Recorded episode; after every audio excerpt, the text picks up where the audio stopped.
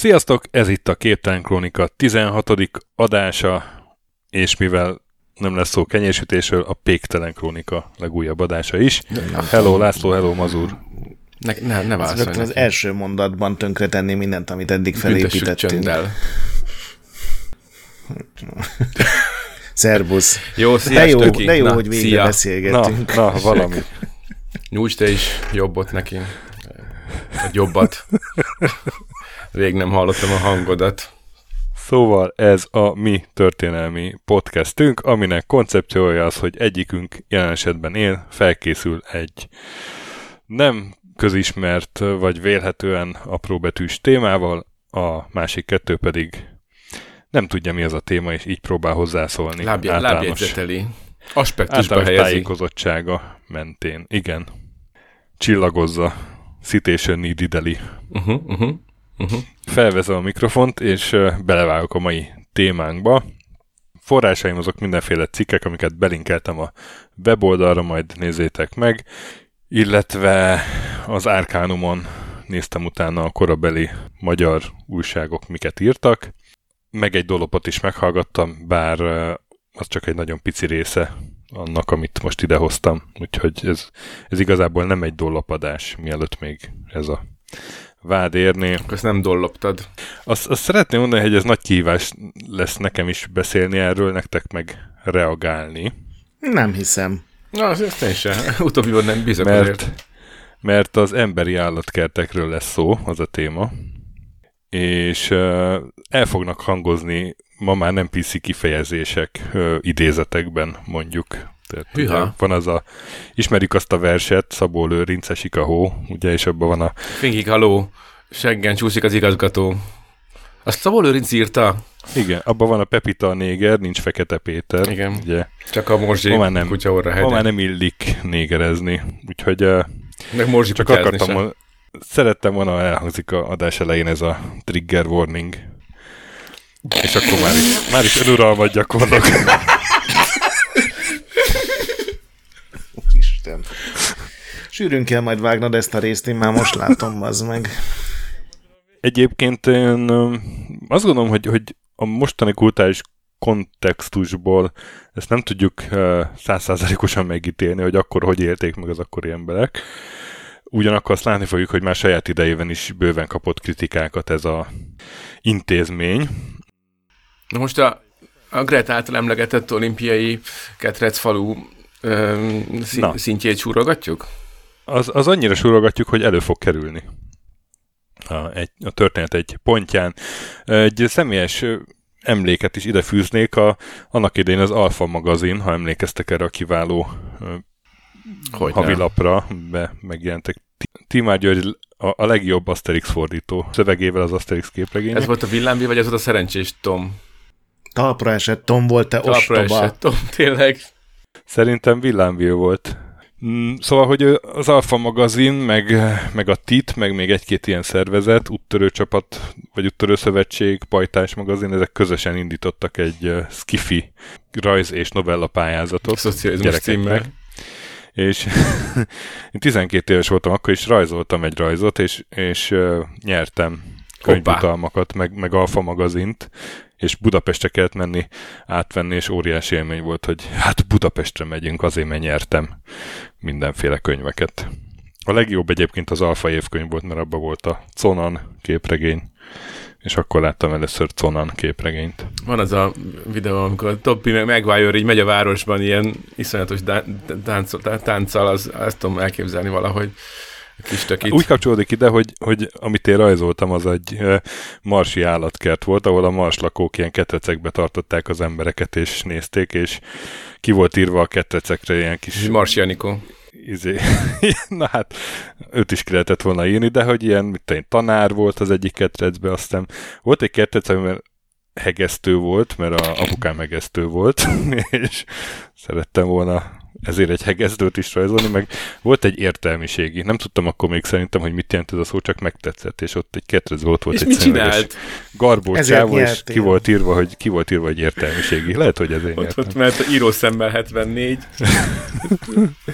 Na és hát egészen hasonló intézmények voltak sajnos a Földön is, nem csak a Marson, és erről lesz most szó. Uh, ugye az első blogban elmondom a történetüket, aztán a második részén a magyar vonatkozást, mert én szeretek ugye olyant is uh, ide fűzni, mert hogy Budapesten is volt ilyen, nem is egyszer, nem is kétszer, el, elég sokszor, azt kell mondjam. Szóval ennek az egésznek a forrása az... Uh, az nem tudom, meddig lehet visszatekinteni, hát ugye olyan volt már az ókorban is, hogy az ellenséget is bemutatták a zsákmánnyal együtt, ezt ugye csinálták a római császárok is, de a Julius César diadalmenete részeként a Vercingetorix gal vezért is körbevitte Rómában, aztán kivégezték a menet végén a vezért. Ilyenekkel nem foglalkozok, mert ugye egészen más jellegű az emberi állatkertek, ott ilyen tudományos, kulturális, esetleg popkulturális érdeklődést kiszolgáló emberi tárlatok voltak, úgyhogy azokkal foglalkozok, miközben majd érdekes eseteket is megemlítek. Úgyhogy a, a, szerintem nem az ókor, hanem így a gyarmatosítás korából kell kezdeni, amikor egyébként a Mexikóban Montezumának is volt egy nagy állatkertje, amiben voltak emberek is, például törpék, meg albinók, meg, meg púposok, meg ilyen. Én mindenféle mm, rendellenességgel született emberek. Ez és sem volt te, talán legszerencsésebb megfogalmazás. Hát akkor hogy fogalmazni? Másként rendesek. Alternatív dimenziójú. Testi deformitásokkal élők. De szerintem a rendellenességekkel született az. Az, az még talán orvosilag is megállja a helyét. Mm. És hát ezzel nagyjából egy időben, egész pontosan ezernégyszázkilencvenhárom. január tizenharmadikán Kolumbusz útban hazafelé még egy utolsó megállót tett a Rincon-öbölben, ami most a dominikai köztársaság része, ahol találkozott a cigályó, vagy szigályó törzsel, akik nyílzáporral fogadták. Na hát erre Kolumbusz mi más tehetett volna, visszavágott és tíz-tizenöt szigályót elrabolt, gyakorlatilag, amiből hét túl is érte az utat, és így tudott villantani a egyébként kétkedő portugál királynak, hogy hát nem csak Afrikában volt, hiszen nézze meg ezeket az embereket, láthatóan ezek nem afrikaiak. És aztán ez a gyarmatosításkor itt szokássá vált, részben a az egzotikum miatt, részben azért, hogy tanúsítsák, hogy tényleg el voltak, és más embereket találtak, hogy gyakorlatilag rabként vagy fogolyként vittek magukkal benszülötteket. Hát, a... Hogy néztek ki ezek a, ezek a jó emberek? A szigályok? Uh-huh. Hát... Uh... Bár, Mármint, bár. Csak olyan szempontból érdekel, hogy, hogy azért kérdezem, hogy, hogy látja, látja, nem afrikaiak, hanem nekik milyen jellegzetességeik voltak. Hát ott a karibi térségben voltak ők őslakosok, nyílzáporral fogadták a, a spanyolok, vagy a Kolumbuszt, úgyhogy hát nézd, nem, nem tudom, de szerint látszott rajtuk, hogy nem, nem afrikaiak. Jó, nem filtetem. Hát gondolom, ilyen karibi őslakos jelleg. Igen, igen, igen. Ilyen azért maori, apró termetű, határozott. Nézd, ilyen mélységben nem néztem utána. Jó, jó, jó, csak voltam elképzelni. Kell mondjam. Na, és hát akkor később a, az egyik Medicinek is volt ilyen hasonló kertje, mint a Montezumának, ahol szintén voltak emberek is, aztán... Ausztriai Anna francia királyné, aki egyébként habsburgházi volt, amikor Spanyolországba utazott ezerhatszázötvenegyben, akkor, akkor három tucat indián ment előtte, meg mögötte színes öltözékben, hogy demonstrálják, hogy hát milyen messzire nyúlnak a, a gyarmataink. Szóval így, így jellemzően a gyarmatosító nagyhatalmak voltak azok, akik ebben utaztak. A fordulópont az a tizenkilencedik század volt, és annak főleg így a második fele, amikor egyrészt a közlekedés fejlődésével így könnyen utaztathatóvá váltak a, ezek a tárlatok, és így világszintű... Dekorációs etnikumok? Dekorációs etnikumok, nagyon jó. És így világszintű jelenségé váltak egy idő után. Másrészt pedig a tudomány ekkort átszervezte magát szigorúbb és globálisan elfogadott keretek közé, és az ember tudományos kutatása is fellendült. Ugye a tizenkilencedik második fele volt Darwinnak a, a munkássága, és akkor történt, akkor írta a fajok eredetét, aztán jól ki is csavarták néha a tanait, És hát nagyjából ekkortájt, így a viktoriánus időkben a felső középosztálynak egy szórakozása volt, hogy teátrális módon bővítse a tudományos ismereteit. Például voltak nyilvános boncolások, ahova elmentek ájuldozni a jól öltözött dámák a cikkeres urak karjára támaszkodva, sőt elmegyógyintézeteket lehetett meglátogatni, ahol rá csodálkozhattak borzongva a tébolyultakra. Szóval a, akkor így valahogy a szórakoztatásban... Uh, és még a kertévéket szidják, hogy nem, nem minősége a műsor. Legalább annyira benn volt a tudomány, meg az ismeretterjesztés, mint a, nem tudom, a, amikor minden vasárnap néztük a Ka- deltát. Katasztrófa turizmus. Mert más nem volt ezt, a tévében. Nem, nem, nem, nem nevezném feltétlenül tudománynak egyébként, amikor ilyen cirkuszi boncolást csinál valaki, hogy nézzék meg milyen fröt, messzire fröccsen, a nem tudom, a, a, ha elvágom ezt a belet. Hát elég azt kiáltani előtt, hogy a tudományért, és akkor utána már megvan indokolva, amit, amit csinálsz. Gondolom, így fogták. Tehát ez ilyen tudománycsillag. I- I- tudománycsillag, igen. Fehér köpeny volt így, rajtuk. De azért a, nem tudom, a Discovery meg a Spektrumon is látszik. Én egyszer láttam a Spektrumon. Soha nem mondanám, hogy a Discovery egy tudományos csatorna. Hát ők azt mondják. Ismeretterjesztő, na lehet, hogy ez a, ez a, ez a jobb kifejezés. A Discovery az, ahol, ahol na hát ez micsoda, micsoda csoda, mert, mert uh, uh, fehér emberek lakta térségben épült, ez meg biztos az űrlények műve, mert ott színesbőrűek élnek. Jó, mondjuk régen néztem Discovery, akkor Spektrum, de a Spektrumon biztos uh, vannak azért. Én, én egyszer a Spektrumon láttam szemműtétet, aztán is kapcsoltam. Tehát, hogy ha boncolást nem is, de nem tudtál szembenézni. Láthatsz hasonlót, és ugye akkor nem volt tévé, nem volt internet, és oda kellett menni a hullaházba, és megnézni, hogy mi van az emberben. Egyébként a tizenkilencedik század az, ahol így, így a szórakoztatás annyira gyerekcipőbe jár, tehát, hogy így már volt pénzük, de nem tudták így értelmesen elkölteni, szerintem ezért volt ez, hogy bármi, tehát született három nyúl, és akkor már oda rohantak megnézni, hogy úristen, hát ez már egy ilyen felforgatja a mindennapos életet, ilyen még sose volt. Hát három, három, három kis nyúlat az én gyerekem is rohannának megnézni. Hát igen, hát vannak gének, amik, amik úgy maradtak. Na és hát ez volt ugye a, a freak show-knak az aranykora is, ez a tizenkilencedik század, főleg a második fele. Ugye ha már itt a a bármivel szórakoztatunk, ott említett Gret, és hát oda befértek a, a mindenféle rendellenséggel születettek mellé a egzotikusnak számító emberek is, hiszen azok is ugye eltértek a megszokottól, vagy az átlagostól. Aknemezőn jársz. Ekkor, ekkor, e, ugye, minden szóra figyelni kell. Ekkor már azért ők jellemzően nem foglyok voltak, hanem, hanem kaptak fizetést azért, hogy gyakorlatilag előadó művészek voltak a freak show-ban, meg a, egyébként a Human Zoo-ban is, vagy a emberi állatkertekben is. De hát ez ettől, emberkert. Csak, ettől csak egy picit lesz jobb a, jobb a helyzet.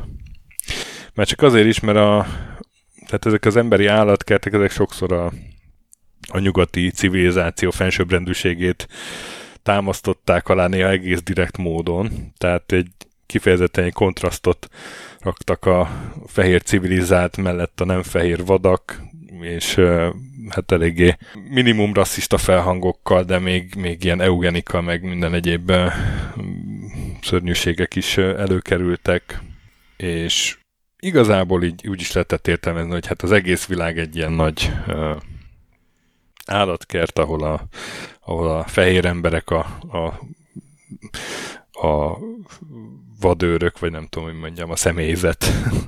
És a látogatók egyben. Úgyhogy, úgyhogy vol, vol, lehetett, lehetett egy kis kellemetlen szájízed akkori, akkoriban is már, ha, ha megnéztél egy ilyet, és fogok is majd egy ilyen idézetet előhozni. Az állatkert egyébként, mint helyszín, azért is jött elő, mert, mert ugye egy ilyen tárlatot sok emberrel, azért az kell hely, és azt mondjuk múzeumban annyira lehet, de hát azért... Tehát akkor ne semmi köz az állatokhoz, csak jobb hiány mondasz, azt hogy állatkert, ez ilyen skanzen, vagy ilyen rezervátumszerű. Hát ilyen skanzen, skanzen jelleggel igen, de azért nyilván az, hogyha ezt egy állatkertbe raksz egy, egy ilyen skanzent, te, tegyük fel a majmok mellé, vagy mondjuk... Na de, na de ez az, hogy van közel a történet, mert itt, hogy állatkertbe kerültek be ezek a szerencsétlen emberek, vagy... Persze, ah, okay. persze, na, nagyon, nagyon, sok, nagyon sok esetben konkrét állatkertben. Igen, ah, igen. Értem, és akkor néha így azt mondták, hogy hát de hát ott van a hely, de hát nyilván ez... Ez azért... Nem, nem, nem mentség mindenre. Tehát Magyarországon is a, a Városligeti állatkertben voltak ezek, így van. Mert a Városligetben nem lett volna a hely. Mert egy... De hát nem, ott, hát ott ugye fák vannak, kérem, kell, ott liget van. Kell, kell ugye egy szervező is, egy impresszárió, nem tudom, és akkor... De ez különbözött amúgy az ilyen cirkusz, amit én, én legalábbis ilyen cirkuszokhoz társítom, ezt a freak show jellegű, hogy most jön a, nem tudom, a, a, az ötven centis nő, meg volt. a... Minden. Volt olyan is, hogy az ötven centis nő, igen, meg volt olyan is, ahol, ahol tényleg egy ilyen, egy ilyen etnikumi bemutatóként árulták, és, és igazából tényleg az is volt. Úgyhogy mindenre fog, lesz, lesz itt mindjárt példa. Kezdjük is egy, egy korai ilyen példával, Sarah Baartman, vagy, vagy Sarah Baartman, a Baartman két ával, nem tudom, hogy kell mondani, hollandul. Ő, neki a születési neve nem is ismert, ő Dél-Afrikában született, a koikoi törzsben, aminek ilyen csettintő hangok vannak a nyelvében, és emiatt a holland gyarmatosítók elnevezték ezt a törzset hottentottának, úgyhogy ő egy hottentotta volt. Dél-Afrikából azt tudni kell, hogy előfordul a körükben a steatopígia nevű, hát nem rendellenesség, hanem, hanem fejlődési jellegzetesség, aminek zsírfarúság a magyar neme, vagyis hát ennek a uh-huh, hö- hölgynek a hátsója, hogy is most mondjam. Most mm. Szóval... Nagy feneke uh, volt, mondtam. Nem. Adna egy kis plusz munkát, ha három dé modellet kellene készíteni róla a, a Digic iparosainak. Illetve, hogyha szobrot, akkor pedig végtelenül megdobná az anyagköltséget. Örülök, hogy a legközérthetőbb példát hoztad fel egyébként, stöki, amit... De egyébként a, a, van olyan elmélet, ami szerint ez, ez régebben nagyon gyakori volt az emberek között, mert az ilyen a, őskori Vénusz szobrok, ugye ábrázolások között elég sok olyan van, ami arra utal, hogy ott, ott fennállt a zsírfarúság gyanúja. Na, szóval ez a szegény Sarah ezerhétszáznyolcvankilenc körül született Dél-Afrikában, korán árvaságra jutott, és akkor egy ilyen helyi telepes holland farmra került, ahonnan egy Henrik Cézár nevű jó ember, vagy rossz ember, egy Alexander Dunlop nevű skót orvossal szövetkezve kitalálta, hogy ők, őt elviszik magukkal mutogatni ezt a hölgyet, mert annyira mutatós volt minden korabeli leírás szerint. Fú, tényleg nehéz beszélni. De amikor azt mondod, hogy oda került, akkor azt úgy érted, hogy rabszolga volt? Vagy? Nem tudni. Nem tudni, hogy, hogy mennyire önszántából volt, és mennyire rabszolga. Ezt, ezt így én a legrosszabbat fogom feltételezni. Hogy, hogy nem, az, nem. A baj, hogy, az a baj, hogy mindig csettintett, és azt hitték, hogy meg van elégedve a helyzettel. Mert, mert néha ezt írják, néha azt. Uh-huh. Tehát győzködték, hogy menjen velük, aztán nem akart, aztán mégis akart, de lehet, hogy, hogy csak leírták, hogy hát na, akkor mégis belement, és akkor vitték inkább magukkal, mert ez a, ez a Dunlopnak volt egy ilyen side business-e, hogy, hogy Afrikából vadállatokat vitt Európába, és akkor gondolt, hát akkor miért ne vigye magával ezt a nőt is, és ezernyolcszáztízben Londonban fel is kisállították egy ilyen tárlaton. Abszolút még ilyen freak show jelleggel. Soha nem volt meztelen a, a hölgy, de, de egy ilyen nagyon keveset takaró ruhát raktak rá, ami nyilván akkor illetlennek számított a arisztokrácia körében, de, de mondjuk ott meg, ott meg, hogy is mondjam, kiszolgálta a, a érdeklődést. Uh-huh. És úgy hirdették a a nőt, mint a, a hiányzó kapocsa ember és a bestia között. Ember és az állat között. Rendkívül tudományos. Az. Extra pénzért még meg is lehetett böködni egy bottal. Isten, bázza meg. Á, Istenem. Na, úgyhogy ő több ilyen kiállításon biztos vagyok benne, járt. Hogy ezt önszántából csinálta ezek után. Igen, igen. Egyszer... Hiányzott neki a Öködés. Egy év múlva meg is keresztelték, Uf, és olyan feljegyzés, olyan feljegyzés is valahogy férhez is ment, de ez, ez, ez nem biztos. Minden esetre egy idő után konkrétan eladták egy másik gazdához, aki Párizsban volt uh, rezidens, és... Bár, bár férjhez ment, és aztán eladták egy másik úgy, gazdához. Hát igen, itt, itt van egy ellentmondás. Nem... Hát ahogy a jó Tehát, keresztények her... szokták. Fennmaradt az, hogy férjhez ment, de, de ez nem biztos, és akkor egy Henry Taylor nevű csávó elvitte Franciaországba, és akkor lehet, hogy ő volt a férje, vagy... vagy... Ö, hogy is mondjam, nem dokumentálták agyon a, a, egy ilyen szerencsétlen sorsú nőnek a, az életét, úgyhogy ezt így nem lehet pontosan mindent összerakni. Az biztos, hogy, hogy ilyen bő egy évig akkor Párizsban volt, és nyomorultabb körülmények között, mint Londonban, mert ez az új gazdája, ez a... Miért már ingyen bekötték, vagy mi? Jean Rieu nevű hegyesebb volt a bot. Úriember, ő, ő, ő gyakorlatilag tényleg rabszolgaként tartotta. És hát ugyanúgy így apró ruhába kellett mutogatnia magát, és hát a puszta tudományos kíváncsiságból sokan kérték, hogy, hogy ugyan már emelje fel azt a ruhát, de állítólag ő nem volt erre hajlandó. Tudományos kíváncsiság. A Pornhubot is sokan utolsó... látogatják tudományos kíváncsiságból. Hát azt nem mondhatod, hogy biológiai szempontból nem található ott számos... Ö... magyarázó anyag. Nem, ezt, ezt teljesen azért is mondtam.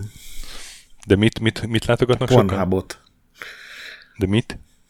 Az egy ilyen oldals, aki te, te, te ja. túlvallásos vagy ahhoz, hogy... Várj egy pillanat. Mi az adél? Na. Hogy? Az időzítés mestere. Igen. Igen. Adél szerintem egyenesen agyától kapja az instrukciókat. Na, ezt magyarázd a gyereknek. Megkérdezte, hogy Minecraft-ezhet-e a tabletjén. Úgyhogy... Minecraft-ozhat-e? Minecraft-ozhat, igen. Ennek a szegény uh, dél-afrikai nőnek nem adatott meg hosszú élet. huszonöt-huszonhat éves lehetett, amikor ezernyolcszáztizenötben meghalt.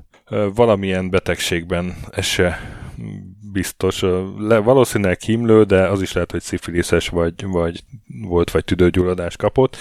Nagyon szegényen élt az utóbbi, utolsó hónapjaiban, és az is lehetséges, hogy prostitúcióra is kényszerült. Szóval ez egy ilyen híresebb eset, már csak azért is, mert a Musée de l'Homme nevű múzeum, amikor ezernyolcszázharminchétben megalapították Párizsban, akkor kiállította a nőnek a csontvázát, meg a még a életébe készült a testéről egy ilyen gipsz lenyomat, és azt is, és így egymás mellé rakták a, a csontokat, meg a, a szobrot gyakorlatilag, ami hát elég jó kis kihangsúlyozta említett zsírfarúságot, és hát ezt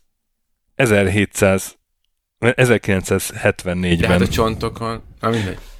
ezerkilencszázhetven, hát a csontváza meg a szobor volt egymás mellett. Ja, de hogy a, csont, a csontvázán a csontváz az, az, az, az, az, az nem... Tehát ez a zsírfarúság az... Nem, hát az, az nyilván csak a gipszlenyomaton volt ja, látható. Igen, oké, oké. De mert az egy ilyen egész testes volt, azt hiszem. Hát miután azért már elég sokan panaszkodtak, hogy kicsit degradálóan mutatja be ez így egy nőt. ezerkilencszázhetvennégyben elcsomagolták a csontokat, hetvenhatban pedig a lenyomatot is. És kétezer-kettőben történt a következő fejlemény, amikor Nelson Mandela formálisan is kérte, hogy ugyan már hadd temessék el ennek a szerencsétlennek a maradványait, és akkor Dél-Afrikába uh, eltem, szállították a ja, hogy amikor bevették a múzeumban, akkor csak úgy fölrakták valami polcra, nem is az volt, hogy... Igen, igen, akkor berakták a raktárba. Itt adták. Igen, igen, igen, igen. És... Uh, eltették egy faros lemezre. Fú. Nem az első pajzson voltak a... volt az energia. Betalált. Szóval ugye elmondom, hogy, hogy ez nem dokumentálták túl jól, de, de igazából azért is lett ilyen híres, mert ahhoz képest nagyon jól dokumentált, hogy, hogy nem ő volt az egyetlen koly-koly sem ilyen többi törzsret is figyelembe véve pedig aztán pláne, aki hasonló sorsa jutott, csak ő, ő egy ilyen híresebb lett. És nem tudom, emlékeztek-e, kétezer-tizennégyben volt egy magazinborítón Kim Kardashian, így nem. Háttal áll, és, és nagyon kitolja a fenekét, amin megáll egy pezsgős pohár, vagy üveg, nem emlékszem már. Ez nem a jelenkor magazin volt. Az há- hátra, né- hátra nézi csábosan, és abból, abból egy kisebb botrány lett többek közt azért, mert sokaknak esze- eszébe jutott ez a, ez a Sarah Baartman, hogy ez a hottent ott a Vénusszal így összefüggésbe hozták, hogy teljesen hasonló módon ábrázolja magát a Én nem hiszem, hogy Kim Kardashian erre százötven éves esetre gondolt vissza. Az biztos, nem is ő, hanem hát a feministák, vagy hát a, a akiknek ez a dolguk. Na, nem tudom, hogy mondjam, hogy ne legyen vajon belőle. De az, hogy nekik eszükbe jutott valami arról, ami, ami ott történt. Most nem azt mondom, hogy ez ízléses volt-e, vagy sem, de mi volt, tehát, hogy mi volt a sértődés alapja? Hát hogy... az, hogy, hogy nincs sok ruha a Kim Kardashianen, és hogy, hogy ő is így hangsúlyozza ezt a, a hogy is mondjam, erősen tomporít a képen. Én nem hiszem, hogy ezzel kurva sokan megsértődtek volna, hogy valaki tomporít egy képen. Én is, én is szerintem egyszerűen csak az, hogy egy fe, nagy fenék van a borító, lehet, hogy az zavarta a egyeseknek a lelki békéjét. Előkerült akkor, akkor a Sarah Baartmannek a neve. Na de, megyek tovább. Az egyik ilyen első... Én nem kerítenék ennek olyan nagy feneken. Az egyik ilyen első, úgymond modern kiállító az Finas Taylor Barnum volt, amerikai üzletember és cirkusztulajdonos. A Hugh Jackman alakította pár éve egy filmben. Aha, uh-huh. Hmm. És uh, neki volt például egy Joice Heth nevű uh, nő a csapatában, hát nem a tulajdonában, mert, mert ez uh, megy gyakorlatilag egy cirkuszi alkalmazottnak számított, illetve rövid ideig a Chang és Eng bunkerrel is együtt dolgozott. Tessék, bocsánat. Chang és Eng bunker. Ez uh, mi? Mind, mindegy, mindegyiket elmondom. A Chang és Eng bunker a mai Tájföld területén születtek, deréktájt összenőve, és ők igazából nem a Barnumhoz tartoztak, csak rövid ideig neki is dolgoztak, ők elég jól menedzselték magukat, valószínűleg azért is, mert két férfi volt. Ez, ez, ez Gretség is már, mi az? Ezt hogy érted? Én azt nem értem, hogy mi az, hát hogy az... dolgoztak, hogy... hogy... Úgy dolgoztak, hát deréktájt össze voltak nőve, és ez, eddig tiszta. Mutogatták magukat. És miért menedzselték magukat jól? Azért, mert mind a kettő férfi volt. Hát mert egy, mert, mert egy nőnek akkor a konyhában volt a helye, vagy nem tudom. Tehát, ja, értem, tehát, hogy így ö, könnyebben boldogultak. Könnyebben a... boldogultak, igen. Igen, igen, úgy Á, értem. Jó, vagy, okay. vagy, vagy, vagy jobban elfogadták, hogy ők, nekik nincsenek gazdáik, vagy nem tudom. Értem, hogy, értem. Meg, hát eleve... Ez a gazda szó sem feltétlenül szerencsés. Igen, igen, de... igen, de hát gyakorlatilag a Sarah Baartman... Hát a fogvatartóik egy, gyakorlatilag. Egy fogvatartó, igen, igen, igen. Szóval, de hát ők ráadásul, mondom, Tájföld területén születtek, aminek akkor Siam volt a neve, és, és ezért és az nem is volt gyarmat, úgy tudom. Úgyhogy talán ezért is. Na mindegy, hogy a saját showjuk az, az egy elég sikeres lett, és hát innen kapta a nevét a sziámékrek, mert hogy ugye ők Sziámból jöttek, és össze voltak uh-huh. nőve. Ezt csak azért gondoltam érdekesnek elmondani.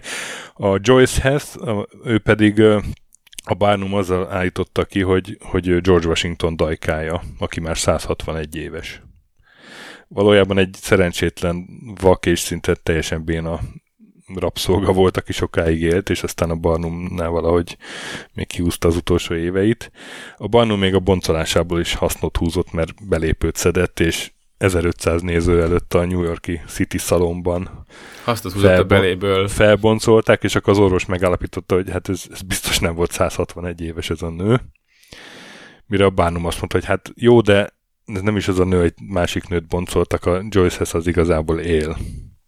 Aztán később beismerte, hogy hazudott. Ez a Barnum, ez nem feltétlenül az igazmondás bajnoka volt, úgy, úgy, úgy soha. Nem, és ilyen, És és ez tudományos, tudományos figura, úgy érzem. Ezt azért gondoltam elmondani, mert hogy, hogy ilyen, ez jó példa arra, hogy milyen zűrös alakok fordultak meg az, azért ezek körül, a szerencsétlenek körül. Na de, hogy rátérjek a valódi emberi állatkertekre, az ilyen ezernyolcszázhetvenes évek már, ahol már kevésbé freak show jelleggel, vagy hát nem csak freak show jelleggel, hanem ott tényleg kiegészült egy egyfajta tudományos érdeklődéssel is az egész, és itt Karl Hagenbecket kell megemlíteni, egy német kereskedő volt, aki vadállatokkal üzletelt, európai állatkerteknek hozott vadállatokat.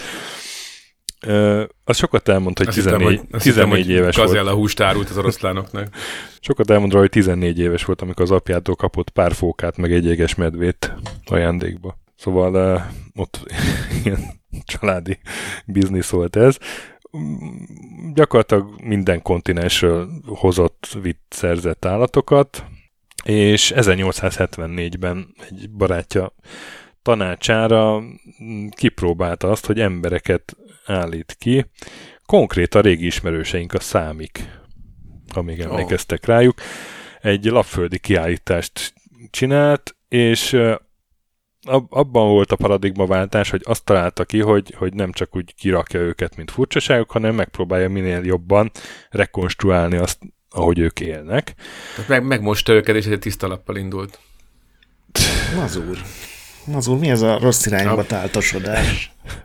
Nem, nem, nem, nem, nem is tudom.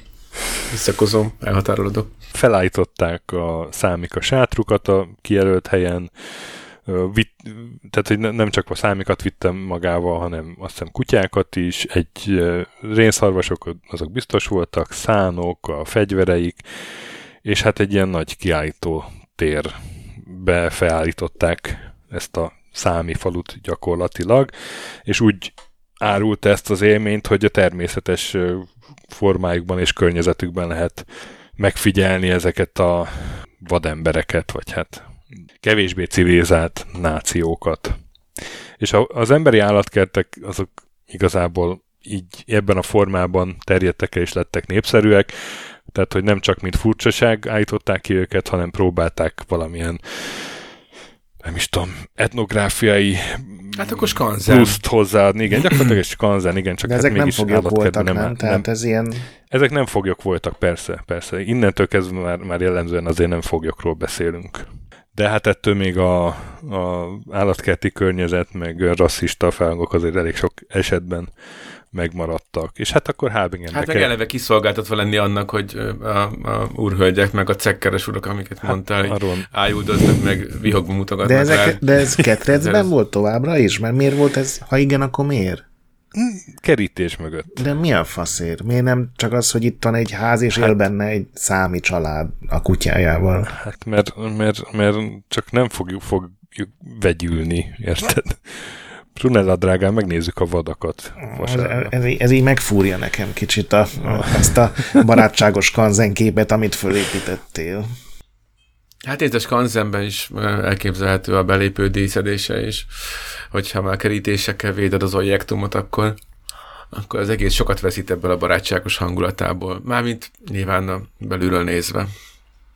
Na és akkor ez a Hagenbeck, ez, ez két év múlva egy núbiai kiállítást is csinált, ezernyolcszáznyolcvanban egy inuit kiállítást, ugye ez egy eszkimó népcsoport, mind rettenetesen sikeresek lettek, és hát egy, elkezdődtek ezek a hát minimum sztereotipizáló ilyen emberi állatkertek elterjedni. Tehát ez volt a jó hely, és akkor most kezd el romlani? Uh, ja, hát nem feltétlenül, tehát valaki jól csinál, van, voltak, ahol, ahol jobban fogadták őket, volt, ahol, kev, ahol kevésbé jól, tehát azért időben nem volt egy ilyen lefolyása, uh-huh. hogy, hogy egyre rosszabb lett, sőt, időben aztán megjelentek azok a hangok, amik kikeltek ez ellen a gyakorlat ellen. De az első között... Meg hát, hogy, meg hát engem még az, bocs, csak azért, az érdekel még ebben, meg az a problémás, hogy most az, az hogy most ezt mai szemmel hogyan nézzük, hogy... hogy ö, látványosságot csináltak abból, hogy bizonyos emberek másmilyenek, az egy, az egy, az egy dolog, de hogy, hogy ez most mennyire volt tényleg, hát hogy mondjam, mennyire volt ez egy kegyetlenség ezekkel az emberekkel szemben, vagy mennyire volt ez mégiscsak humánus, tehát Ezt, ezt nehéz így elképzelnem. Ezt mondom hogy... én is, hogy lehet, hogy ezt nem tudjuk már száz százalékosan megítélni, a, sőt biztosan, tehát abban a kulturális kontextusban nem tudunk behelyezkedni. Itt azért már szinte mind önszántukból jöttek-mentek, ennyiben mindenképpen jobb volt a helyzet. Uh-huh. Hát vagy legalábbis aláírtak az elején egy szerződést, aztán... Hát megkaptak pénzt, igaz nem annyit, mint a fehér sztárok, vagy nem tudom, mint majd itt szót fogok ejteni róla. Szóval az elsők között a párizsi vidámpark lépett, a Le Jardin de Climatation, hmm. ezt megnéztem, hogy így kell kiejteni, ahol rengeteg ilyen kiállítás volt, ezernyolcszázhetvenhét és ezerkilencszáztizenkettő között nagyjából harminc, úgyhogy tényleg pörgött a biznisz.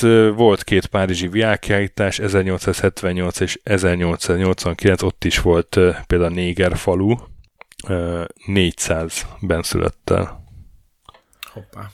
Úgyhogy egyre, egyre nagyobbak lettek, egyre több kellékkel, egyre drágább is nyilván a mint produkció. És hát a gyarmatos, gyarmatosító országok erre rámentek nagyon. Amszterdamban volt egy uh, szurinámi benszülöttekből ezernyolcszáznyolcvanháromban, Spanyolországban. Mondjuk ez... Amszterdamban megmaradt még ez a szép hagyomány, hogy kirakatban mutogatnak embereket. Nem csak a helyzetnek a ironikus voltára világítanék rá, nem elviccelni akartam. Aztán ezernyolcszáznyolcvanhatban a spanyolok uh, filippinokból csináltak uh, kiállítást, akiket uh, ők maguk uh, szelídítettek, meg így hirdették. Érdekesség, hogy, hogy akkor tájt, uh, vagy hát nem sokkal utána volt a Fülöp-szigeteken egy ilyen függetlenségi háború, aminek az egyik központtelepje José Rizal író volt, a Filip- Filipinok egyik legnagyobb nemzeti hőse egyébként. Ő nem szervezett harcokat, hanem csak írt, de, de olyanokat írt, hogy az elég volt ahhoz, hogy harmincöt évesen ki, kivégezzék. És ő látta ezt a nyolcvanhatos spanyol kiállítást, és hevesen kikelte lenne, és cikkeket írt, és hát még az is lehet, hogy egy kicsit hozzájárult a forradalom lángjának a fellobbanásához, hogy, hogy így mutogatták. Na, például őket. Ott, ott ő miről? Tehát, hogy, hogy maga, maga a koncepció volt, ami, ami kiborította a bilit, vagy, igen. vagy, vagy, vagy, vagy a, embertelen körülmények között? Nem, nem, az, méltatlan. Hogy a keretezés, hogy, hogy uh-huh. a spanyolok őket, a vad filippinókat betörték, hogy ez így, így volt keretezve. Na, és akkor ekkor, tehát meg Budapesten is bőven voltak ilyen kiállítások, erről kicsit bővebben fogok így a második részben beszélni, de előbb még gyorsan elvarnám a általános történelmét. És akkor így a huszadik század elején voltak az első ilyen nagyobb tiltakozások. Például ezerkilencszázháromban Oszakában volt, volt egy hasonló ilyen emberi pavilon, ahol ki- kiállítottak primitív koreaiakat, meg okinawai őslakosokat, és hát akkor a koreaiak meg az okinawaiak erősen tiltakoztak, illetve hát volt egy ainu őslakos is, ez egy ilyen Kamcsatka meg Hokkaido környékén őshonos nép. Ő egy iskolai tanár volt, és azért ment oda önszántából, hogy, hogy pénzt szerezzen arra, hogy, hogy egy iskolát építsen a, a városában, vagy a falujában. Csak a japán kormány az, az nem fizetett neki, és ezért ilyen előadásokat tartott, hogy, hogy gyakorlatilag koldult, úgyhogy hogy így előadásokat tartott. És ez nagyon megzavarta a látogatókat, hogy a vademberek között egy ilyen mívesen beszélő művelt embert látnak, mint vadember.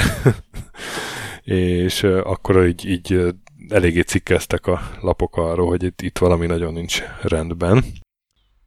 Igen, ez egy intőjel lehetett volna igen. a paradigmaváltásra, de nem ment át akkor mégsem. Szinte ugyanekkor, ezerkilencszáznégyben a egy másik kontinensre, ugye a Saint Louis-i világkiállítás és nyári olimpia elkezdődött, és hát itt volt az a kiegészítő etnikai falu, amit a Gret is megénekelt, és hát ehhez is kapcsolódik egy szomorú történet, amit most elmesélnék, ez Ota Benga története. Ota Benga ezernyolcszáznyolcvanhárom körül született a Kongóban, vagy hát a Kongó területén. Na most itt kell egy kis történelmi kitérő, hogy második Lipót belga király, aki egy nagy rohadék volt, ő gyarmatosította Kongót, és létrehozta a kongói szabadállamot, ami egy gyarmat mi, volt... Némileg ellentmondás. Ami gyarmat volt, és, és nem, azért volt szabadállam, mert hogy, mert hogy ez Lipó, másik Lipótnak a saját magángyarmata volt. Tehát azt mondta, hogy ez egy gyarmat, de ez nem, nem belgiumé, hanem az enyém. A szabadság definíciója. Ez nyilván a hazájá, hazájában se tetszett, és aztán végül ezerkilencszáznyolcban annektálta Belgiumhoz, így a nagy nyomásra. De hát egészen addig ő szabadon garázdálkodott, könyörtelenül nagyon durván kizsákmányolta a gyarmatot, főleg gumit, meg elefántcsontot vitt onnan, és hát a helyi őslakosokat rettenetesen durván elnyomta, tényleg ilyen brutális, több millió halott volt az a pár év alatt. Több millió halott. Több millió halott, olyan beszélések is vannak, hogy ezerkilencszáznyolcra a gyarmat fele meghalt. A Lipót ez az egyik leg, leg, legnagyobb vérgeci volt az afrikai gyarmatosításban, igen. Pedig azért ez igen, nem a jó sztorikról szólt. Igen, igen, és még azok között is így van. De hát, de hát akkor sem nem tudom elképzelni több millió halt pár évvel, tehát ez, ez népírtás, ez nem, ez, nem, ez nem mellékterméke így a katonák kegyetlenkedésének. Ez abszolút az a, az a skála volt már, így van, ahogy mondtad. Mm. Elképesztő. Tehát még a, még a legalsóbb, legalsóbb becslések is milliós nagyságrendre teszik, ilyen hm. kettő kötőjel tizenöt millió, és akkor valahol a kettő között van.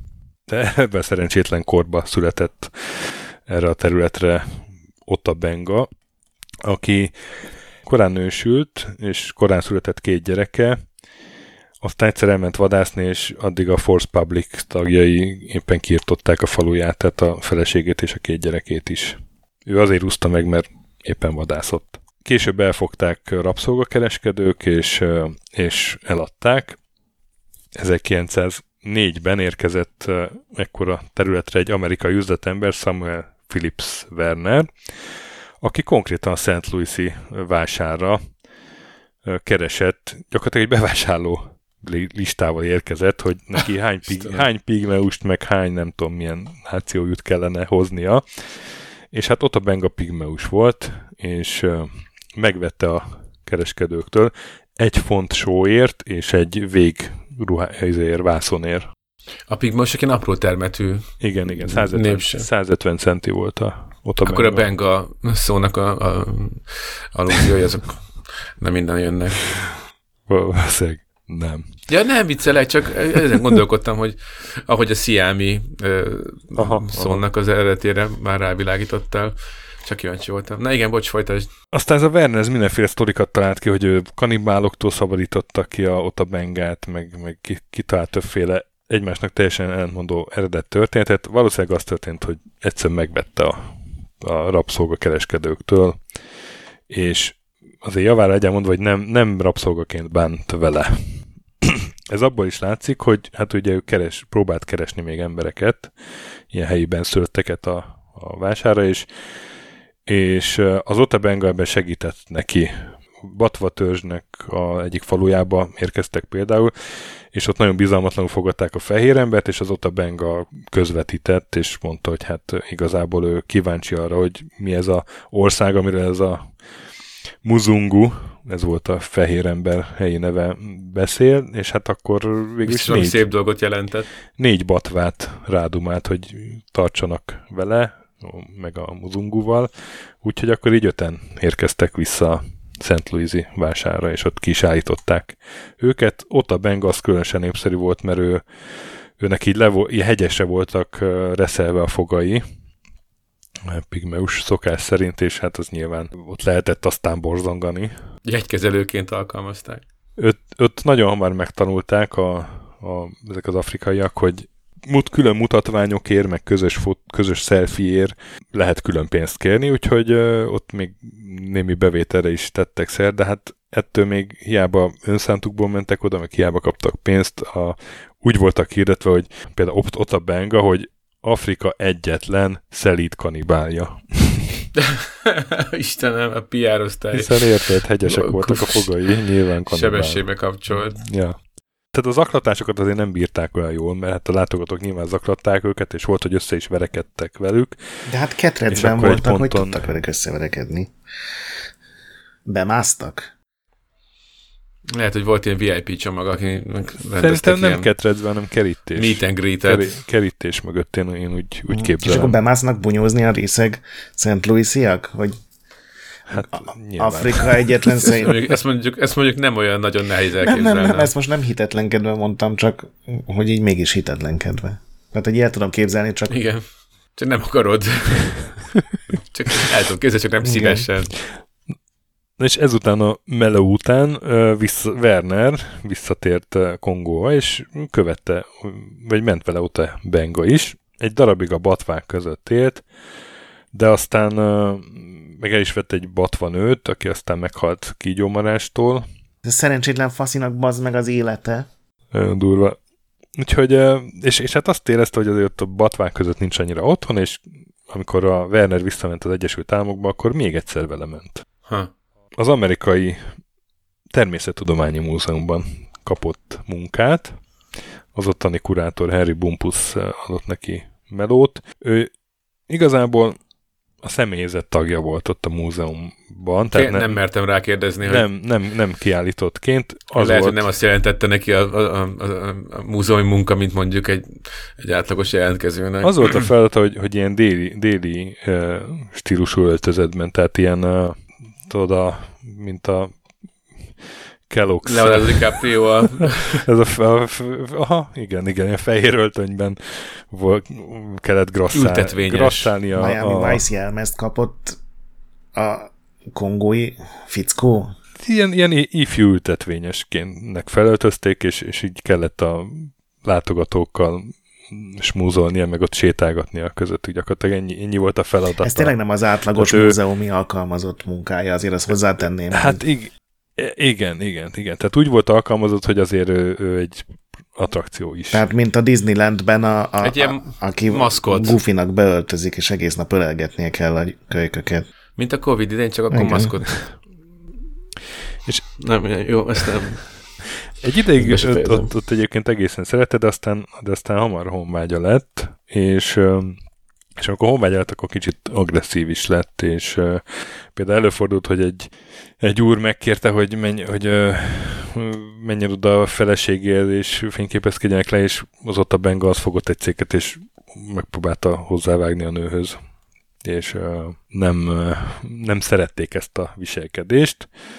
Úgyhogy ezerkilencszáz... Valami azt súgja, hogy ennek az éremnek is azért két oldala van. E, igen, valószínűleg. Biztos rendkívül udvariasan kérték meg, cseppet sem ereszkedően.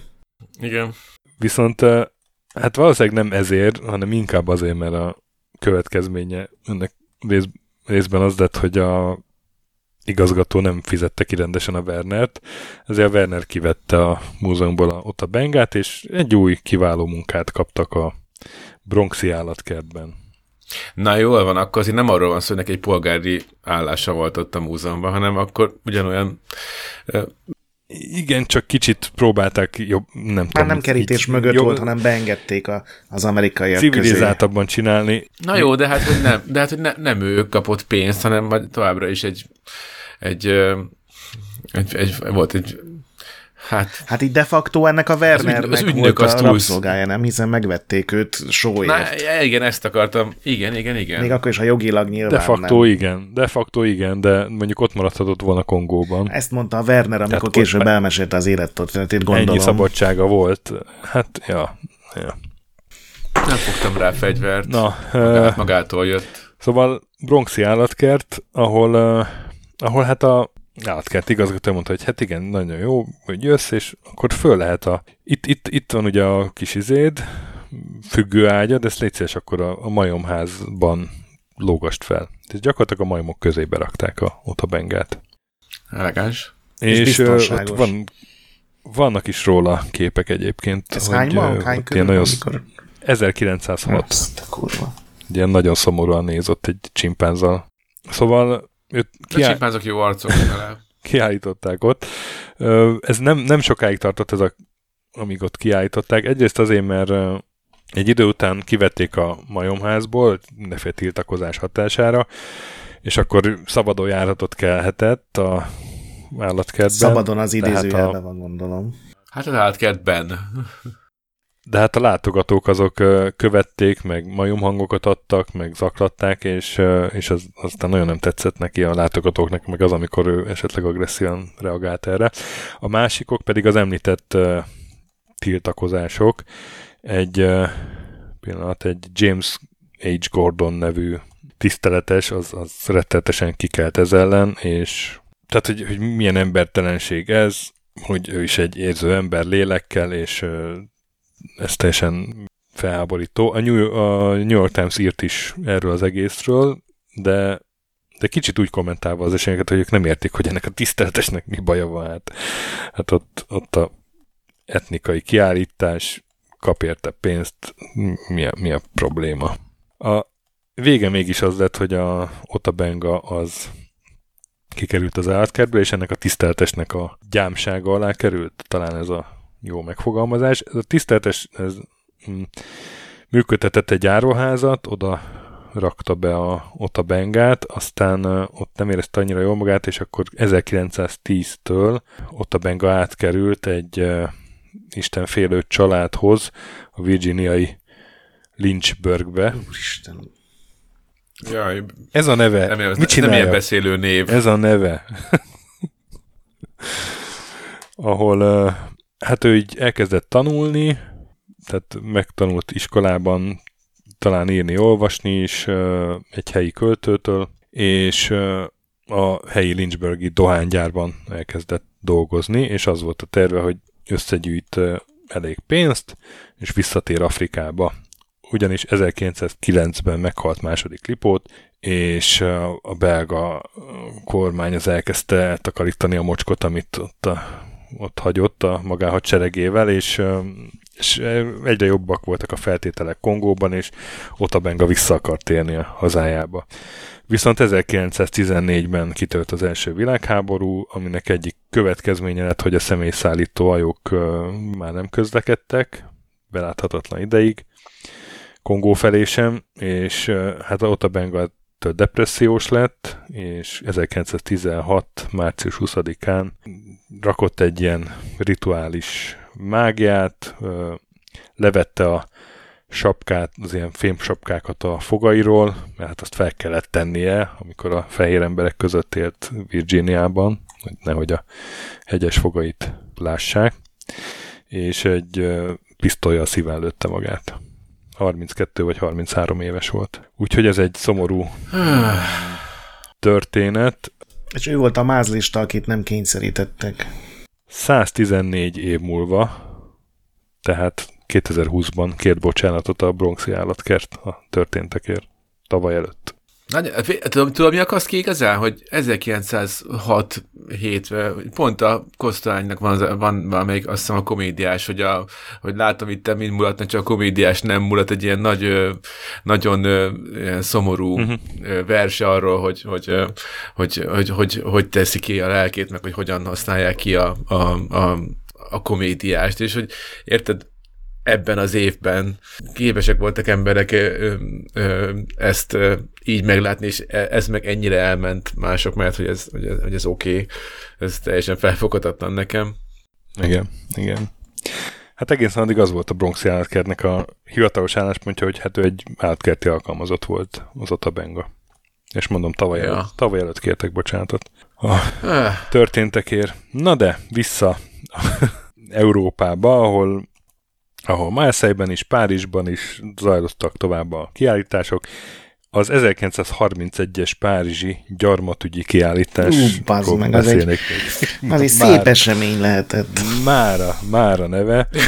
Olyan sikeres volt, hogy hat hónapig tartott, harmincnégy millió látogatója volt hat hónap alatt. Van róla régi felvétel, ez már konkrétan olyan, mint Las Vegas, mert egyik pavilonnál például felépítették Angkor vatmását, a holland pavilonnál ilyen pagodákat építettek, és van róla a légifelvétel, és tényleg olyan, hogy mint, mint egy, egy ilyen lasz, kis Las Vegas néznél, nagyon durva. Ez azért is érdekes, mert a Komintern, ugye a kommunisták egy ellenkiállítást tartottak az Igazság a gyarmatokról címmel. Ez ötezer vendéget vonzott. Érdekes, érdekes. Na, és hát akkor második világháború előtt még voltak hasonló kiállítások, most ezt így csak így végig szaladok rajtuk, hogy Japántól Nagy-Britannián, vagy Anglián át egészen a Németországig, ahol, ahol fölkersauk voltak, és aztán ezerkilencszázharmincegyben ott leállították ezeket az emberi tárlatokat, fölkersaukat. Érdekes, hogy addigra már, már jó néhány ilyen afrikai, hát gyakorlatilag alkalmazott, az megtalálta helyét Németországban, és családjaik voltak, meg gyerekük volt, de hát aztán jöttek a náci törvények, és minden szinten diszkriminálták őket. A koncentrációs táborokat elkerülték többnyire, mert mert olyan kevesen voltak, hogy ilyen igazi fenyegetést nem láttak bennük a nácik, de hát folyamatosan zaklatták és elnyomták őket. Aztán második világháború után meg azzal gyűjt meg a bajuk, hogy hát ők német nemzetiségűek voltak akkorra, és hogy, hogy amiatt érvényesültek. Jaj, nem már. Amiatt érvényesültek nehezen onnantól kezdve. Hát, mindig a rossz oldalra kevertek szerint, vagy mindig a negatív következményeket szopták be. Igen, igen. És akkor még az utolsó ilyen híres kiállítás, hogy gyakorlatilag ezt emlegetik az utolsó ilyen emberi állatkertnek. ezerkilencszázötvennyolcas brüsszeli világkiállítás, ahol, hát ugye Belgium, nyilván a, kellett ott valami kis gya, emléket állítani a gyarmatosításnak. Hát ez a világkiállítás, ez, ez Belgium dicsőséges kétszáz évét ünnepelte. Belgium még a Lipótot is ilyen jó arcként tartotta számon? Hát a Lipótot nyilván azért, azért egy, egy, egy ha, ha, hazád, hazád fiára nem úgy emlékszel feltétlenül, mint, a, mint azok, akiket elnyomott. Tehát valószínűleg ott, ott azért kicsit kozmetikázták, de hogy a, de hogy a gazdag, jó érzésekkel. De hogy a sok pénz, meg a gazdagság, meg a, meg a jólét, tehát az nyilván valahogy, valahogy ezt kellett, vagy hát akarták, nem, nem kellett, csak akarták ezt valahogy emléket állítani neki, és ugye akkor erre a világkiállításra épült az Atomium, a híres uh, ilyen Aha, óriási, fémes, fém atomszerkezet, tudod. És hát szinte annak a lábánál volt a Kongoráma nevű kiállítás, ahol uh, hát majdnem hatszáz ember volt ott, száznyolcvanhárom család a kiállítás része. Ilyen bambuszkerítések mögött, és ott készült egy nagyon híres kép, hogy hogy ilyen fehér emberek ott röhögcsélve a kerítés túloldáról nézik a, a benszülötteket, és ott egy kislány megy elép a kerítés előtt, és, és éppen ételt nyújt neki egy nő. Tehát így a, mint egy állatot így eteti. Remek. Még egyszer, ezerkilencszázötvennyolc. Ez, ez elképesztő. De hát de egyébként, egyébként itt már azért tényleg nem akarom elhinni, hogy, hogy, hogy embertelen körülmények között tartották volna őket, és akár még ezt a skanzen jelleget ne, is meg tudom érteni akkor, hogyha, hogy van ennek valami olyan keretezése, amivel ez vállalható volt, de persze azt, azt is simán tudom képzelni, hogy... hogy szóval elhiszem, hogy ötvennyolcban már kaptak fizetést, meg nem kényszerítették őket, meg már nem lehetett külön fizetni, hogy botokkal hat bököd meg, de azért a bánásmód, meg a tálalás, az biztos, hogy ilyen megalázó volt minimum. De legalább nem dobálták őket ilyen énbotokkal. Meg hát valami felsőbbrendűség azért biztos volt ebben, mert azt még elmondom, hogy ezerkilencszázötvennyolcban Kongó az még mindig belga gyarmat volt. Csak ezer, két év múlva, ezerkilencszázhatvanban nyerte el a függetlenségét. Na és akkor most a kicsit a budapesti megjelenésről beszélnék. Mondom, Arcánumból ilyen korabeli újságokat feltúrtam, meg talán megtaláltam az állatkert kétezer-tizenhatos ünnepi kiadványát, amikor százötven éves volt az állatkert. Ugye uh, Majkó Zsuzsanna helytörténész írt egy ilyen összefoglalót erről, népszórakoztatás a milleniumi állatkertben, ahol leírja, hogy uh, hát ezernyolcszázhatvanhatban nyitott az állatkert, de ezernyolcszázhetvenháromban, tehát hét éve később már anyagi gondokkal küzdött, és a megválasztott igazgató Serák Károly az uh, nem a kiadások csökkentésével gondolta orvosolni a problémákat, hanem növelni a bevételt, engedett a látogatói igényeknek, és beengedte az állatkertbe a, egyrészt a, a mutatványos előadásokat is, akár itt freak showról is beszélhetünk, másrészt a néprajzi bemutatókat, vagyis hát a Human Zoo az megjelent Magyarországon is. Először hetvennyolcban, ezernyolcszázhetvennyolcban érkezett Núbiából az első csoport, és az állatkertben kijelöltek egy néprajzi falu nevű ilyen területet, ott verhették fel a sátraikat, és a publikum megfigyelhette a mindennapi tevékenységüket, az állataikat, a harci tárgyaikat, használati tárgyaikat, életmódjukat, és uh, minden nap voltak folklór, meg harci bemutatók. Tehát gyakorlatilag, mint a fókáknál tizenegykor van fóka bemutató, has, teljesen hasonló módon működött, de egy ilyen tudományos ismeretterjesztő kerettel. Az akkori sajtó is így írt róla, majd mindjárt idézek abból is. Hát a néprajzi megközelítésnek van létjogosultsága, ezt én tudnám védeni, hogy most nem teszem, mert nem tudom, hogy ez, ez, ez mennyire volt humánus, meg mennyire volt ez konszenzusos, de... Az volt, az volt. A minden beszámoló szerint az volt, csak hát a, a, az állatkert, mint... Meg ahogy ír róla néha a sajtó, azt majd mondom, mindjárt idézek egy-kettőt. Na jó, hát oké. Okay. De igen, önmagában egy utazós kanzenben én se tudok belekötni. Csak hát a helyszín. Hát ez a kérdéses, gondolom, hogy ezek a núbiai úgymond vállalkozók voltak, akik ezt így kitervelték, vagy hozta őket egy, teszem azt, egy német, utóbbi, vagy amerikai, vagy brit. Utóbbi. Faszol, hogy még, még, akkor még az, itt lesztek. Hát igen, szóval még az sem mindegy, hogy, hogy, ez, hogy ez most mennyire volt bárkinek a kizsákmányolása, mert nézd azt, hogy valaki az, igen, tehát nyilván amikor, amikor, amikor találkozol egy teljesen más kultúrából jött valakivel, és, a, és azt mondja, hogy, hogy ahol én élek, ott, ott, ott az szenzáció lenne az, hogyha meg találkozhatnának veled. Ennek azért van olyan keretezése, ami, ami működhet, el tudom képzelni. De nyilván az, hogy most, az, hogy most valaki keresztül kerültek oda, ez, ez még önmagában sem feltétlenül. Csak nem, azért nem akarok okoskodni, mert nem tudom tényleg a hátterét. Általában várom, hogy kiderüljön. Igen, én is azt kérdezem, hogy ez a ti most itt lesztek, vagy hogy figyelj, most lenne egy meló Budapesten, ha akarjátok, jöhettek ide, de van egy Svájcban. És is, levették a Nike gatyát, és föl, fölvették a fűszaknyát. Az, az biztos, mert arról írnak a, a lapok is, hogy, hogy ezeknek általában egy, egy európai, hogy is mondjam, ügyvezetőjük volt, tehát aki szervezte az egészet, hogy mikor, hova mennek, és elosztotta a pénzt. Tehát mint egy cirkuszigazgató gyakorlatilag. Menedzser. Gondolom ebbe annó senki nem gondolt bele, úgyhogy ezt nem írták meg a lapok, hogy... Mint egy, társulat, mint egy társulatba beléptek, ki is lehetett lépni belőle. Aha. Ez, ez akkor már úgy aránylag civilizált keretek között működött. Jó, azért nem kell itt dobálni ezt a szót. Jó.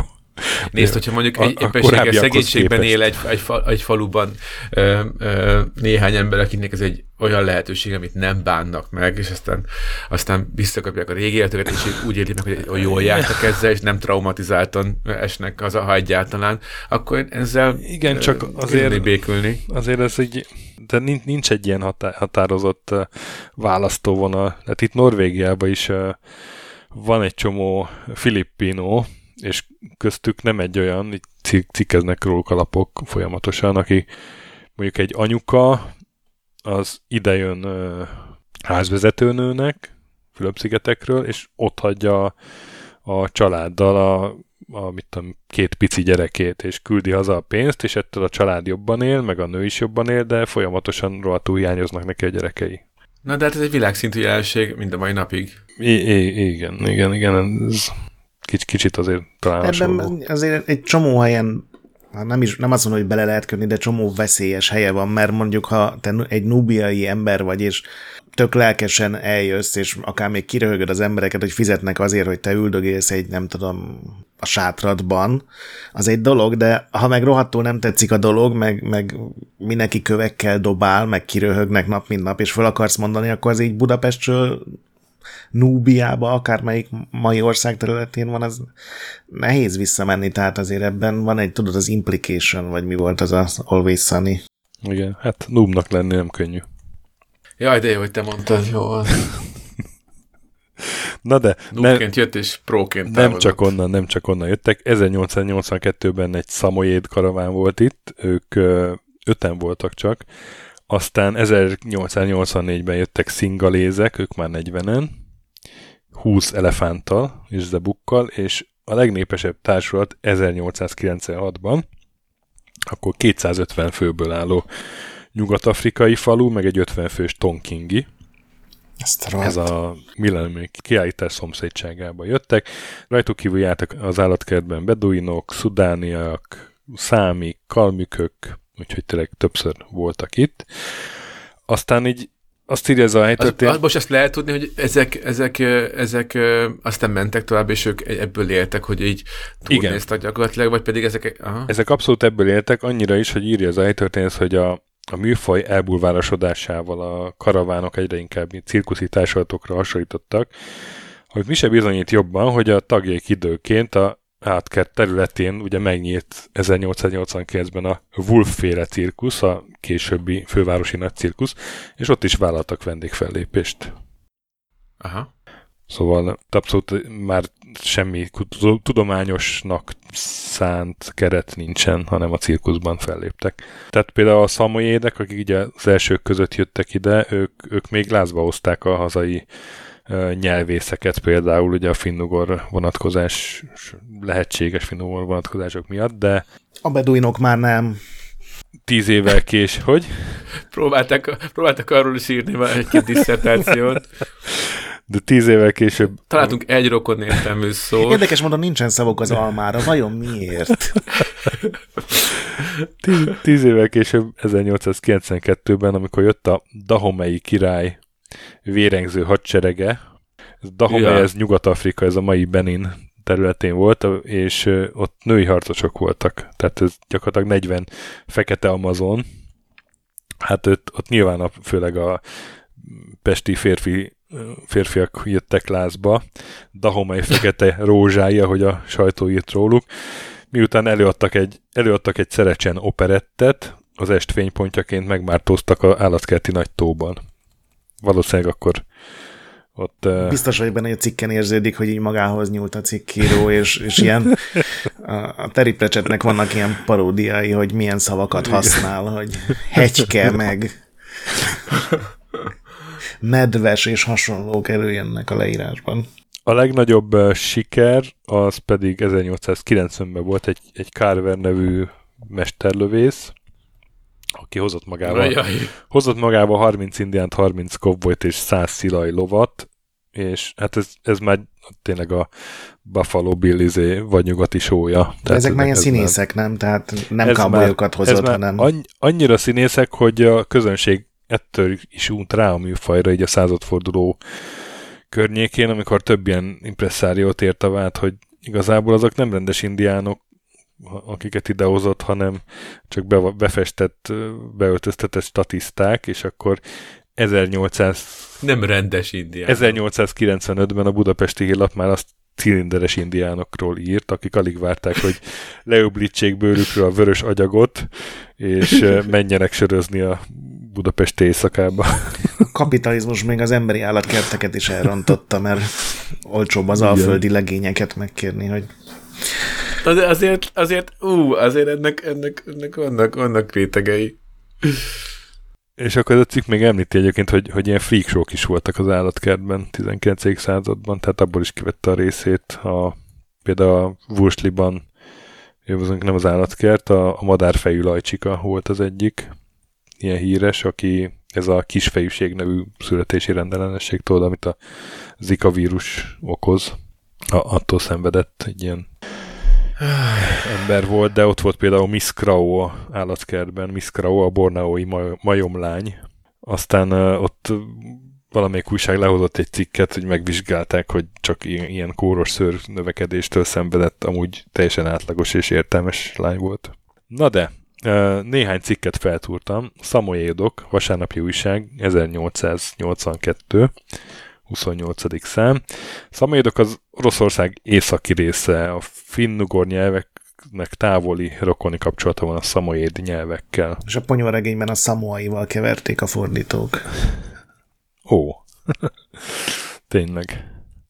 Na és azt mondja, hogy a finn, és akkor itt szó szerint idézetek jönnek, a finnugor rokonságot hirdető tudósaink szerint a szamoyédok is ama népek közé tartoznak, melyek rokonok velünk, csak hogy a tejjel mézzel folyó Kánaán helyett az északi jeges tenger jéghegyei közé vetődvén Ott bizony úgy elcsenevésztek, hogy a délceg magyarnak atyafiára bizony kissé bajos ráismerni bennök.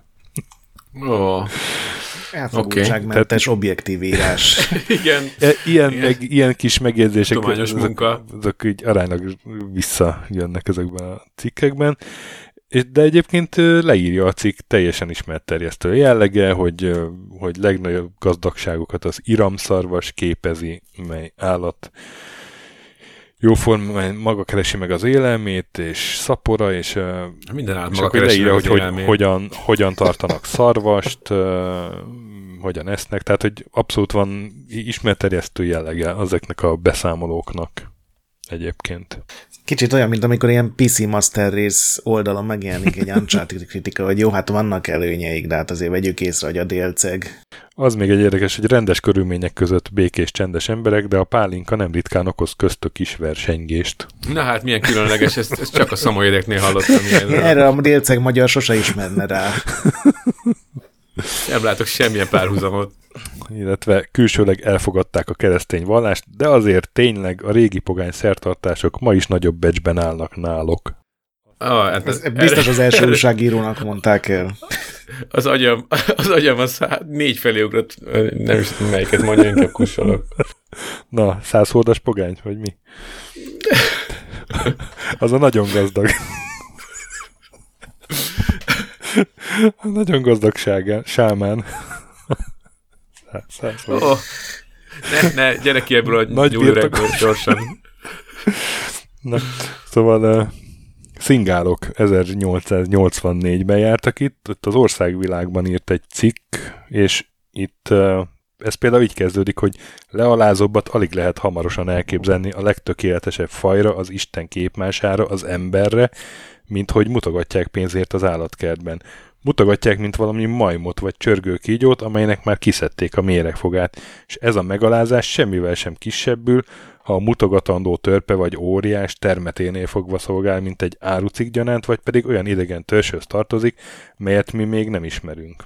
Tehát na, mondom, ezernyolcszáznyolcvannégyben ezt, ezt jól megmondta, az újságíró, sajnos a neve nem volt odaírva. Cikket ugyanakkor úgy zárja, hogy közönségünk egész csoport képet talál a mai számunkban, ez érdekes fajról és mutatványaikról, amelyeket külön is megnézni minden esetre érdemes. Ez a szerkesztő... Ezt már szerkesztő tette hozzá, igen. Ne hülyeskedj, a széltesek ezek be fognak rágni. Igen, igen, igen. Szóval itt, itt azért már mondom, magyar újságíró ezernyolcszáznyolcvanas években már kikelt ez ellen. Aztán Indiánok, vasárnapi újság, ezernyolcszáznyolcvanhat, az Állatkert új vendégei című cikk. Hú, hát itt, itt azért vannak, vannak jó idéz, idézhető dolgok. Már a vendégszót egy kicsit erősnek érzem, vagy hát ilyen...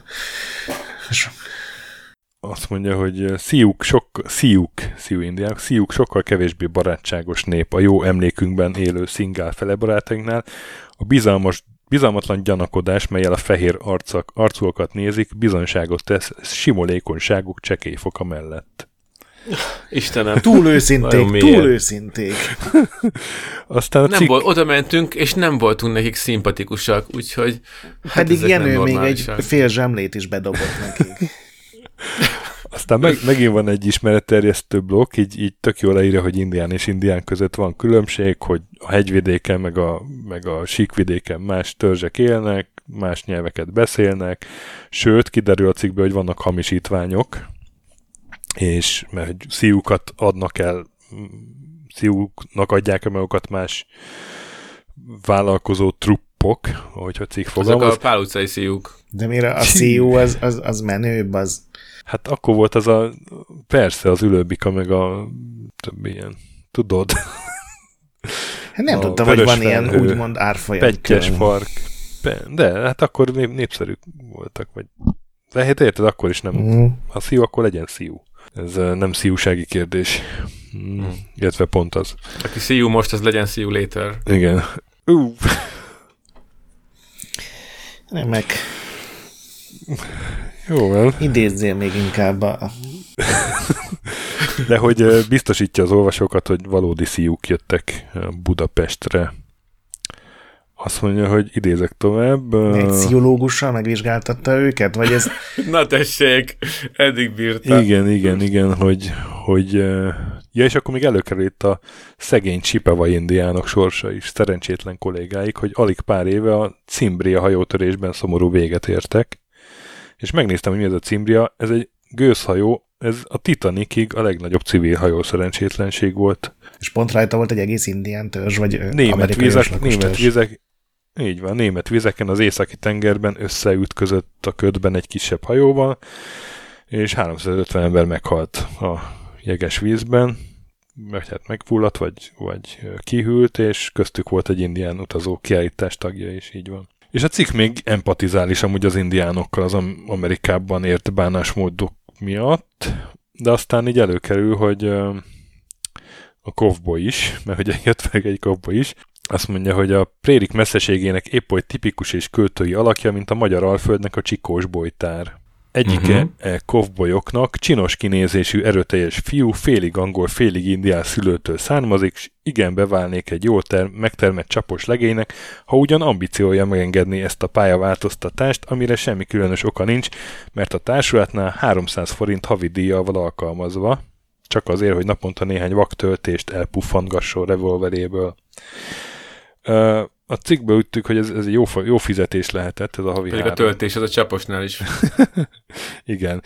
Így akkor megjegyzi, hogy a kovboly az arisztokráciája a társaságnak, némi európai modorokkal, bár ezen is hamar kijut a jenki természet, határozottabb, határozottan emberiesebb fizioggnómiával és erős cigarettázó hajlammal, mely egy érettségített diák első szenvedélyének mértéktelenségével nyilvánul. Jutott a srapnából mindenkinek, ez ilyen abszolút, igen, abszolút nagging, ez a... Igen, most már akkor izé, lőjünk mindenfelé. Azzal zárult a cikk, hogy egyébként meg a franciák is dögöljenek meg. Jó napot kívánok. Nem megy. Cikkünket folytatjuk, még eddig összeszedjük gondolataikat, hogy kit nem sértettünk meg. Az is vicces, amikor leírja, hogy hogyan laknak, hogy három egyszerű ponyvasátor, rudakra elősítve földre dobott matrac, és azt mondja, hogy és meglehetős új bőrönd, mely utóbbit alig hadakotából hozták magukkal. Milyen figyelmes. És aztán később kiderül, hogy a, a családonként, az, az indiánok családonként kapnak száz forintot havonta. Tehát ugye a kovboly egyedül kap háromszázat, a család, az indiánok családonként százat, úgyhogy ők azért sokkal kevésbé vannak jól fizetni. Na és akkor itt jön durva rész, amikor kiderül, hogy, hogy van egy már Európában született kis indián gyerek is, egy, egy tíz hónapos kis fickó. Ez azt jelenti, hogy tíz hónapja ezek turnéztak ott már. És azt mondja, hogy teljességgel nem szükség hinni, hogy e vad bébécskék kevésbé volnának kedvesek, akár a legfehérebb bőrűnél is. Ellenkezőleg a leszeretetre méltóbbak, úgyhogy szinte nehezünkre esik elképzelnünk, hogy e formás kis gömbölyű kezecskék valaha a skalpírozást fogják egész con amore üzni. Jézus Mária! Isten, bazd meg! Ez egy kedves, ezzel, ezzel megint, megittam volna egy sör, ez egy szimpatikus embernek tűnt így a szövege alapján. Ám nőjenek csak egyszer nagyra, csak oly vad ketteléssel fogják forgatni a skalpírozók, és csak oly hajmeresztő biztonsággal kezelni a nyilat, és dobni a lasszót a vadlagaf nyakába, mintha sohasem is töltöttek volna másra az időt, és ki az állatkerti mutatványoknál ügyességünket, ügyeségüket ebben az irányban tapasztalta, el fog csodálkozni, hova fejleszti az elnyomatás és az önvédelem természetes ösztöne, minden magasabb szellemi tehetség nélkül való embereket. Jézus Mária! Hát a, a, az előző cikkírót kirúgták, úgy gondolom, így, így azóta. Nem, ez a egy szélsz, más, ez egy beszervezett egy újat. Ez egy vasárnapi újság nevű, ilyen, úgy gondolom, hogy könnyedebb hangvételű lap volt, mint az Országvilág. Az előző az az Országvilág újságírója volt.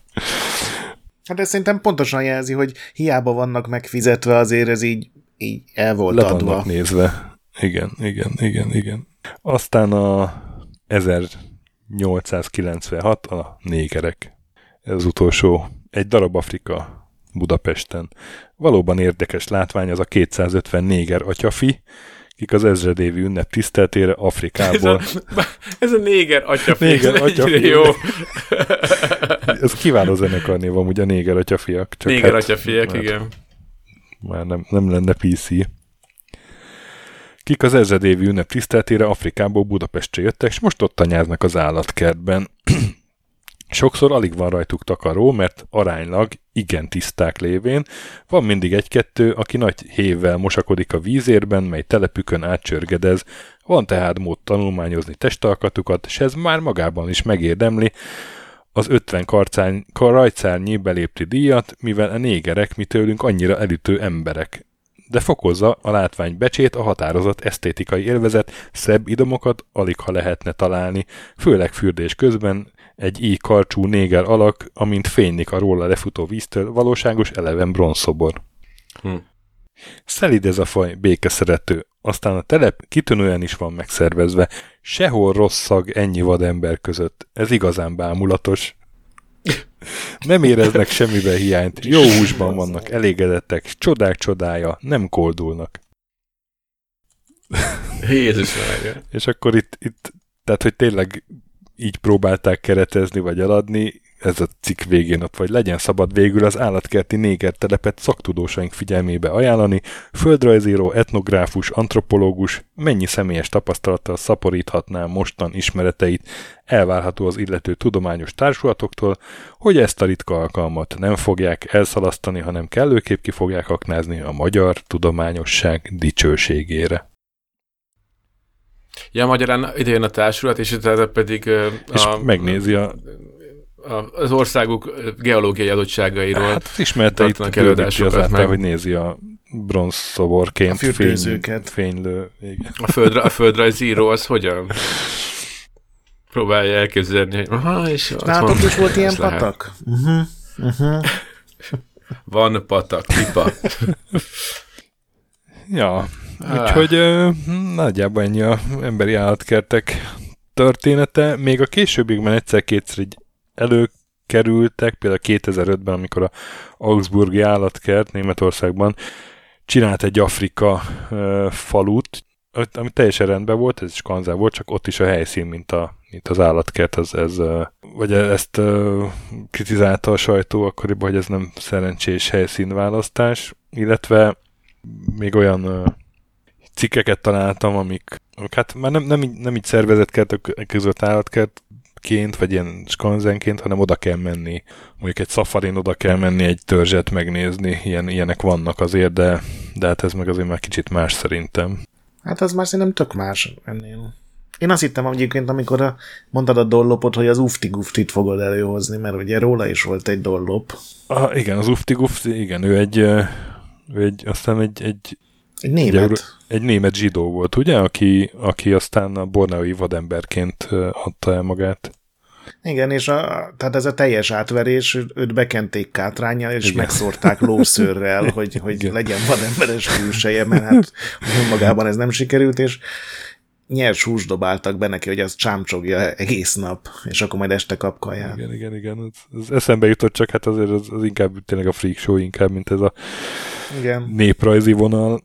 De hát, ja, tehát, hogy azért mondom, azóta is voltak ilyen kritizált esetek, mert hát azért könnyű a, a szigetes Afrika faluból valami kellemetlenebb irányba átbillenni. Különben nem tudom, lehet, hogy már szigeten is necces lenne Afrika falut csinálni. Főleg, hogy senki nem menne oda. Főleg, hogy nincs is sziget, nem? Már pár éve. És nyilván nem emiatt, de... Idén, idén lesz, azt hiszem. Na, szóval, hogy... Uh... vannak még necces esetek néha, de, de az utolsó ilyen nagy szervezett tárlat ez a belgiumi volt. És hát Magyarországon pedig a huszadik században nem is nagyon volt már. Hát most már csak ilyen tévés valóságsók formájában elégítheti ki a, az ilyesmi igényet nem, nép. Nem, nem etnikai alapon. Hát alapvetően, a, a, alapvetően gondolom mindig a, a, a más milyenen szörnyűködni. Na hát, ezek teljesen, teljesen igen, ez a...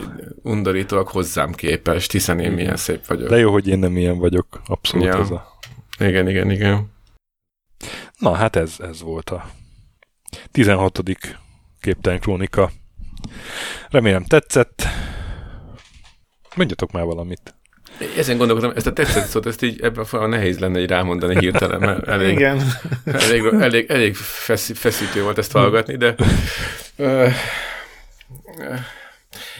Tanulságos volt, igen. Még ha, még ha kicsit lelombozó is néha. Ne, ne, nem, nem lehet mindig csak röhögcsélni. Néha el kell gondolkodnia. A Képtelen Krónika irányt vált akkor, és a idén lelombozó ja, műsorokkal jövünk.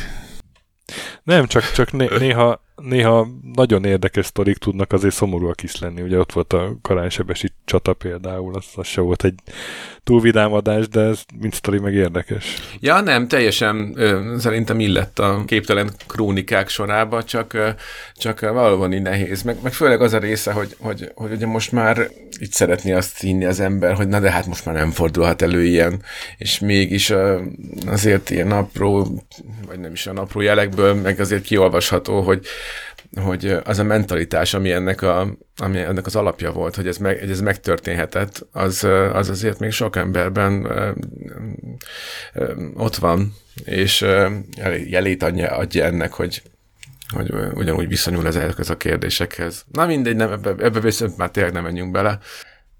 Inkább örüljünk, hogy mi nem ilyenek vagyunk. A délceg magyarok. Így van. igen, igen. Pont az időben messzebb volt, azon tudtunk én belőgni. Pedig az valószínűleg azért több ember halt meg, mint akár Kongóban egyébként. Hát igen, de ott, ott meg az európai arcok mentek oda, és tették magukat egy ilyen... Na, és a sasa becsörög, nem bírta ki. Szóval igen, tehát, hogy, hogy Potosziban azért kicsit más volt, mert ott a, a minek ment oda minősített eset, mondjuk az ezüstért, de hogy ott, ott aztán az egész őrültek házának a, a, úgy voltak a, a, a, ezek a spanyolok a kirobbantói, hogy, hogy azért az elszenvedői is lettek végül. Jó, nyilván nem annyira, mint, mint, a, mint a szerencsétlen helyiek, de igen. Persze, ahogy az is egy tragikus történet. Ja, de ez ilyen kínosan közel van. Ez az ötvennyolc, meg a, igen, a, igen, igen. a budapesti ezernyolcszázkilencvenes évek. Igen, meg hát nyilván ezzel kapcsolatban tényleg el tudom képzelni azt is, hogy voltak, akik jó szándékon álltak ehhez hozzá, és hát nyilván volt, aki meg a legalantasabb módon. Úgyhogy... Köszönjük, hogy elrontottad a hetünket. Ja, köszöki. Na hát, kedves hallgatók, remélem, hogy... Nem bántátok meg azért, hogy meghallgattátok. Ezt legközelebb Gret jön, és uh, elég egzotikus helyre fog minket kalauzolni, azt hiszem. Országalapítás, megnézzük, hogy hogy is kell azt csinálni. Úgy rendesen. Erről, erről. Úgy, úgy országalapítás for dummies száz egy. Minden igen. Értelemben. Na, addig is kövessetek minket uh, Facebookon, és lehetőleg értékeljetek iTunes-on, meg Spotify-on. Örülünk, ha öt csillagra. Legközelebb jövünk. Sziasztok! Sziasztok! Sziasztok!